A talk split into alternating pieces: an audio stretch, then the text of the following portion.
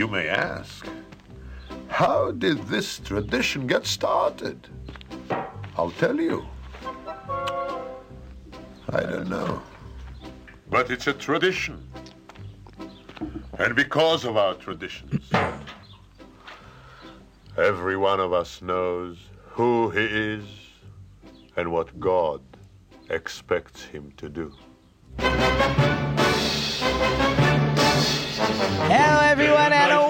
To Let's Talk Torah. I am Rabbi Tzvi Jacobson with NRM Streamcast, and we'll spend our time talking Torah, learning stuff, and having fun while we learn. You can always send your questions and comments to our mailbag at Let's Talk Torah at gmail.com, and of course, I will answer as many as I can, or, or, you can go to our special webpage, Let's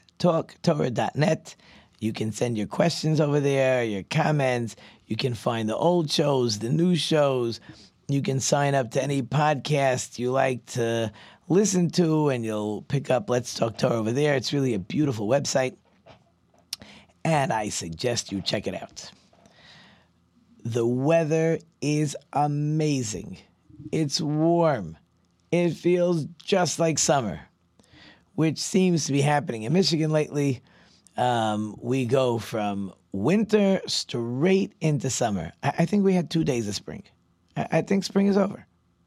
Maybe next week we'll see if it cools down, but I don't know. But it's gorgeous. The weather is beautiful. You should be outside enjoying the weather. Or you should be get, getting ready for the Shavuot holiday. Um, it is an interesting year uh, when it comes to the Shavuot holiday this year. And that's because um, the Shavuot holiday is Friday. So if you live in the land of Israel, you keep one day for every holiday. Passover, the first day is holiday. The next day is what we call Chol the in-between days. Uh, Sukkot, same thing. The first day is a holiday. Then you have the in-between days. Rosh Hashanah, you know, well, Yom Kippur is always that way. Shavuot, you keep one day to holiday, and that's it. Outside of the land of Israel, like in America, every holiday is two days. Now, basically, that goes back to the early days of the Jewish people where you relied, you didn't have a calendar, you relied on the court to declare when Rosh Chodesh, when the new month started, and then you knew how many days to count to the holiday. But because they didn't have their cell phones and, and emails and texting and everything else, you could only travel so far to get the message out of when the holiday started. So to be safe, you always kept two days. And eventually you corrected the calendar when the messengers reached you. Now, obviously, today we have a calendar. It should be no problem. But the Talmud says we do not want to change um, the way things were. We call it, we keep the customs of our fathers. So you always keep two days. That means if you live in the land of Israel, so you keep one day for the holiday. There's no such thing as a holiday two days in a row. You always have a break. You have one day holiday whenever Sabbath comes out, but sometimes the first day of the holiday is on Friday, like this year. The Shavuot holiday is Friday. That means you're going straight from the holiday into the Sabbath. So you really have two days. Now, if you live again in America, the second day of the holiday is Sabbath, so there's really no difference. But if you're in the land of Israel, all of a sudden, when you're used to having a one day holiday and then you're back to regular, here you have one day holiday and then you have the Sabbath. So everybody um, has it the same, which means you got two days in a row where you just get to sit and relax. I have some children uh, because, again, it's an easy, long weekend.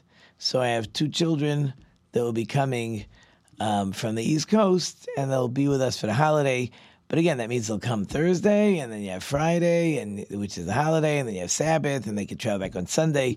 So it's like a real good opportunity, and certainly I appreciated that they will share the grandchildren. Well, only when they're happy. As soon as they cry, you give them back to their parents. Okay.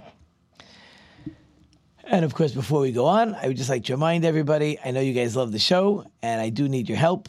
We want the show to spread. We got to take care of our costs and expenses. So please go to my homepage, that letstalktorah.net. Um, hit the donate button. Um, leave a name. If you wish, give you a shout out. If you don't want, we keep it anonymous. And uh, any donation is beautiful. We have different levels over there. And again, greatly appreciated. And in advance, I do thank you. So, with the holiday of Shavuot upon us, we read one of the five Megillas, or Megillot. We will be reading the story of Ruth, or Root, or Rus, right, however you want to pronounce it. So I figured, let me give a quick overview to the story. You know, some years we, we spend more time, we get into more details. I want to give you a quick overview, and then there were just some points of the story that I thought would be great lessons for us to dwell on. But first things, let's get through the story. So we start with a family living in the land of Israel. Um, the mother is Naomi, her, or Nami. Her husband is Avimelech. And he has two sons, uh, Machlon and Kilyon. And there is a hunger going on in the land of Israel. And this Avimelech was one of the leaders, a wealthy man. He was a leader. And for some reason, he decided he didn't want to be in the land of Israel when poor people are knocking on his door day and night. So he moved his entire family out to the fields of Moab. You're not allowed to leave the land of Israel. Uh, certainly, if you're in a leadership position and you should be taking care of people. But he did. So Avimelech dies. His sons marry two Moavi girls. One is Rus, and one is Arpa. They were converted, they weren't converted, they didn't convert in such a good way. This is debatable and not something we're going to dive into right now. Ten years later, um, Machlon dies, Kilion dies, they have no children. We are left with Naomi, Nami, Rus, Arpa, destitute. No money, no fields, no no animals, no flocks. They're dirt poor, no one to take care of them. It's time to go home. So Nami is ready to go back to the land of Israel. And really, her two Moavi daughters, daughter-in-laws, like, why hang out with her? She has nothing to offer them. She has no kids. Right? So it's time for them to go back home. So Nami tells them, "My daughters, I'm, you know, I love you dearly. you you've been wonderful daughter-in-laws, but it's." And they actually were from a from the king's family. They were princesses. Go home, go back home. You'll be wealthy. You'll be taken care of. You'll get remarried. Don't bother coming with me. I got nothing for you. At first, they both say they want to go back to Israel with Nami, but Nami convinces Arpa to go back. So Arpa hugs her and goes back. And uh, and Rus says, "I'm going back with you. I want to be Jewish. I want everything you have." And so, okay, once Nami sees that Rus truly wants to go back and become a convert, to become Jewish, so she's quiet. So they go back. When they get back to town, remember everybody, Jewish nation wasn't so big. When they see Nami come back, right, she is the talk of the town. She's the talk of the town because she left in a gilded carriage. She left wealthy, powerful, important. And now she's coming back. No husband, no sons, a convert for a daughter in law. And we're going to see there's some issues with her lineage and uh, this is the Nami that left, right? That's what happens when you leave Israel, when you're supposed to take care of people. This is what happens. And by the way, the name Nami means sweet. So they the, the people are looking at her and saying, Is this Nami? So Nami says, Don't call me Nami, which means sweet. Call me Mara. Call me bitter. So, okay, so they find a place to live not clear where they live, obviously not back in the mansion. And um, it was the harvest season. So, in the harvest season, the way it was in those days is poor people would go to the field, and when the farmer would be harvesting and cutting his stalks, the rule was if one or two if one or two stalks fall, every time you give a cut to your bundle of uh, whatever grain you happen to be harvesting, so the poor people can pick it up. Now, the truth is, they probably picked up more because one or two falling is probably normal. That you know, who knows how much fell each time, and the poor people are picking it up. Are they allowed? No. Did the farmers stop them? Probably not. Then there's something else when they tie up the bundles, uh, when they're collecting all bundles to bring it to the threshing area. If you forget a bundle behind you, the again the poor person can pick it up. So Nami finds a field, happens to be, even though we know, of course, nothing happens to be. She ends up by the field of a relative. The relative's name was Boaz. Boaz, a more common Israeli name nowadays. Uh, Boaz was a judge, he was a powerful man, and he is a cousin, or really a nephew, of Nami's husband, Avimelech. Boaz comes to the field. He sees this girl. Who is this girl? I mean, I guess that you knew who everybody was in those days, right? Who's this girl? So, oh, this is a Moavi girl who is Nami's daughter-in-law. Oh, Boaz calls her over and says, "Okay, you know we're we're related, and uh, don't I'll make sure the boys don't bother you. Stay in my field. If you're ever thirsty, come to the tent, get something to drink. You need something to eat. There's always food here because you're taking care of my aunt. Very good." And he tells the harvesters, if this Rus gets in your way, no yelling at her, no bothering her if she takes more than she's legally entitled to, I don't want you to say a word to her. Rus comes home that day with an armload, like a big bag full of grain. And Nami says, What? I mean, I know you're going to come home with something. How, how'd you manage this? And Rus tells her the story. So Rus says, I'm saying, Rus tells Nami the story. So Nami says, amazing. You don't realize he's a relative, very kind of him.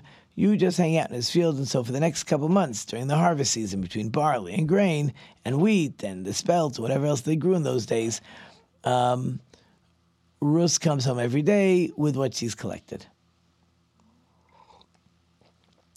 When the harvest season is over, so Nami says to Rus, you know, we got to get you married. It's time to get you married. This Boaz is a relative. He was also quite old. But again, in those days, it's really not the way they looked at things. The man being older, he could have uh, an army of wives. Right? Nowadays, we have uh, one wife, but in those days, it was quite common. And actually, this Boaz had lost his wife, and his children had died. So now he says, "You're going to marry him. How are we going to do this?" So again, in those days, you you gathered up um, your grain, you threshed, you winnowed, and then you took all your grain. You wanted it to dry out in the fields until you're ready to pile it away in the silos. The problem was you always had to worry about thieves. Right? Now, if somebody's gonna come to rob your field, they're not gonna steal from you um, while the grain is growing. Like, why do that? Wait till you do all the work. All the the kernels are now packed away, now steal the kernels because you've gotten uh, all the work was done for you. So it was quite common that the owners of the field would sleep in the field. Did they have a shotgun uh, next to them? Uh, I'm not sure. Probably, or whatever whatever weapon they might use. So Bo is going to sleep in the field. So Nami, so Nami says, "You Rus, you go to the field after everybody's left when it's dark. You go to sleep by his feet, and when he wakes up, he'll tell you what to do next. Okay, so Rus goes out to the field. She goes to sleep by Boaz's feet. Boaz wakes up in the middle of the night. He something's there. It's pitch black. Who is this? Is this some angel? What's going on? And Rus says, "It is your maidservant, and you are a relative. So really, you have a command to redeem all the fields that my father-in-law sold." because that happens to be this week's Torah portion, the Torah portion of uh, Bahar, that if a relative sells the family land, So the relatives are supposed to redeem the land. So Ruth says, first of all, you're supposed to redeem the land. You haven't redeemed the land yet. Second of all, since I am a relative, um, it's only fitting that you marry me. Now, this is not exactly what we call yibum because it's not a brother of Machlon, but she is a relative, and it seems she had a right to put a condition to redeeming the fields. You want to redeem the fields, go right ahead, but you only get the right to do that mitzvah, that command of redeeming the fields, if you also marry me. So Boaz says, "Wow, you're so special. You could have been running around with the younger guys, and you you waited for me, and the and and you're giving me the opportunity to redeem the fields. It's really wonderful of you." But the truth is, there's somebody who's a closer relative. There's an uncle. And this uncle has the first dibs to redeem the fields. And I'll speak to him tomorrow. And if he if he wants, then he's gonna marry you. That's if you if you are connecting, redeeming the fields to marrying you, I have to give him the first option. If he says no, I'll do it. Rus goes back, tells Nami what happened. Nami says, Okay, you got nothing to worry about before the day is over, this will be taken care of. So sure enough, the next morning, uh, Boaz goes to the city gates. I guess that's where the merchants hung out. That's where the court hung out. And Boaz sees the relative. Now it is interesting, the Megillah does not tell us the relative's name. It refers to the relative as Ploni Almoni, so and so. Because since he will choose not to do the mitzvah of redeeming the fields and marrying Rus. So uh, we don't mention his name. So Boaz calls him over and says he has uh, 10 people there with him, like a court, and he says, you know, nobody redeemed the fields of Avimelech. You are the closest relative. Do you want the mitzvah or you want to give the mitzvah to me? So Avimelech says, I'll do it. I'm very happy to do this command. So Boaz says, very good, but there's a caveat. There's some strings attached. Yeah, what are the strings? The strings are you got to marry Rus. That Ploni Almoni says I can't do. Why? Because this was a raging conversation, argument going on within the Jewish people at this time. And that is the Torah says a convert from Moab or Ammon, those were two neighboring nations, um, cannot, a man cannot, even if he converts, everybody could convert, but he cannot marry into the Jewish people. He can marry other converts, but his descendants can never marry into the Jewish people. Debate was not on the men. The debate was on the women. What about a lady from Moab or a lady from Ammon? If she converts, can somebody from the Jewish nation marry her? This was a raging debate. Um, and it's dependent on how you learn the verse, and it's also dependent on how you understand. It says the verse actually tells us that since when the Jewish people were traveling in the desert, the people of Ammon and Moab didn't come out to greet them with bread and water, so they showed a lack of gratitude because the only reason they're alive, because Ammon and Moab come from Abraham's nephew Lot, Lot was saved from Sodom and Gomorrah because of Abraham, and they all knew this, it was clear.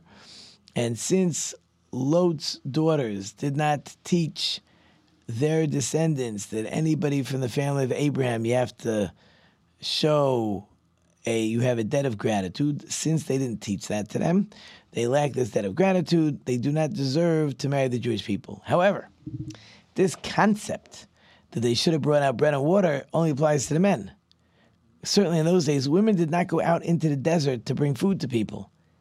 Men went out into the desert to bring food to people. So Ammon and Moab don't go out and bring food. Therefore, um, the men cannot marry into the Jewish people, uh, but the women could. So Ploni Almoni says, I know, Boaz, that you believe the law is that only men of Ammon and Moab um, can't marry, into the Jewish people. The women could. Very beautiful. And this Rus is a Moavi girl. So you believe that she's allowed to marry into the Jewish nation. But what's going to happen in, in a generation or two from now?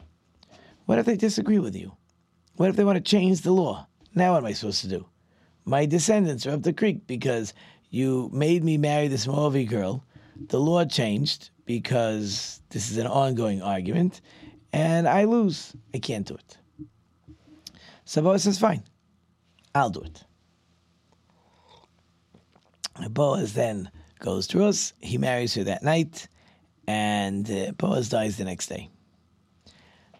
But King David comes from Rus. So Boaz marries Rus. She becomes pregnant, and her grandson is King David. Great grandson is King David. And that is the Megillah. As they say, that's the whole Megillah. So I wanted to talk a few points. I'm not sure how much time we have left, but let's uh, let's try to bring out a few points that I think are, are, are worth mentioning. One is Rus means song.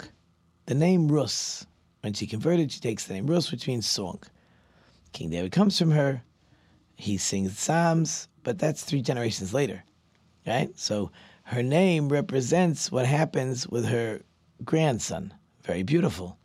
But what does that have to do with Rus? Right? So, a very fascinating thought. When you look at the story of Rus, and we went through it fairly quickly, but if we investigate the story, if we investigate the story, she doesn't have a great life. She gets she's she gets married, she's poor, she's a princess, husband dies, goes back to the land of Israel, lives destitute, obviously she was looked at as a second class citizen. And in the end, and in the end, King David will come from her. How did she walk around? Did she walk around moping, woe is me, what a rough life I have? No. She walked around singing. That's why her name is Rus. She walked around singing, I am so happy I could be Jewish. Okay, I'm poor. Okay, big deal. I could have been a princess. Who cares? She lived a life of song. Such a person who, even when you would say they're down on their luck, and even when you would look at them and say, at best, people look at her like a second class citizen, they might not even look at her like a second class citizen, and she can walk around singing, such a person deserves that King David should come from her. She's a happy person. Even, by the way, when Nami tries to dissuade her from joining the Jewish people, you got to look at the answers she gives. Now, we didn't get nitty gritty into the verse, but I'll give you one. So, Rus says in response to a question, so Rus says, Where you will go, I will go, which is referring to where a person can walk on Sabbath. She should have said, I won't go, I won't walk where I'm not allowed to walk. In the negative, that's not how you would say it. Instead, she says, Where you go, I will go. So Rus looks at being Jewish as an opportunity, as a blessing, as good, not as a bunch of negatives, not as a bunch of rules and regulations, what I'm not allowed to do, not like she feels she's locked in jail. No. Rus sees the positive. She sees the good. She understands that keeping Torah is not a burden. It's an outlook on life, right? Or as Rassam Shofel Hirsch likes to explain, in reality, the question is always, where am I going? Where does the Torah want me to go? Where is the Torah? Where is God pointing me to? That is who Rus was. And here comes my music. So I hope you enjoyed it, short and sweet. Thank you, of course, to all wonderful sponsor listeners. You know, I can't do it without you. Thank you to my wonderful production team. We have Alan in the back. I hope I have left with some food for thought. Until next time, I am Rabbi Tzvi Jacobson. You've been listening to Let's Talk Torah on NRM Streamcast, and until next time, don't forget to think about it.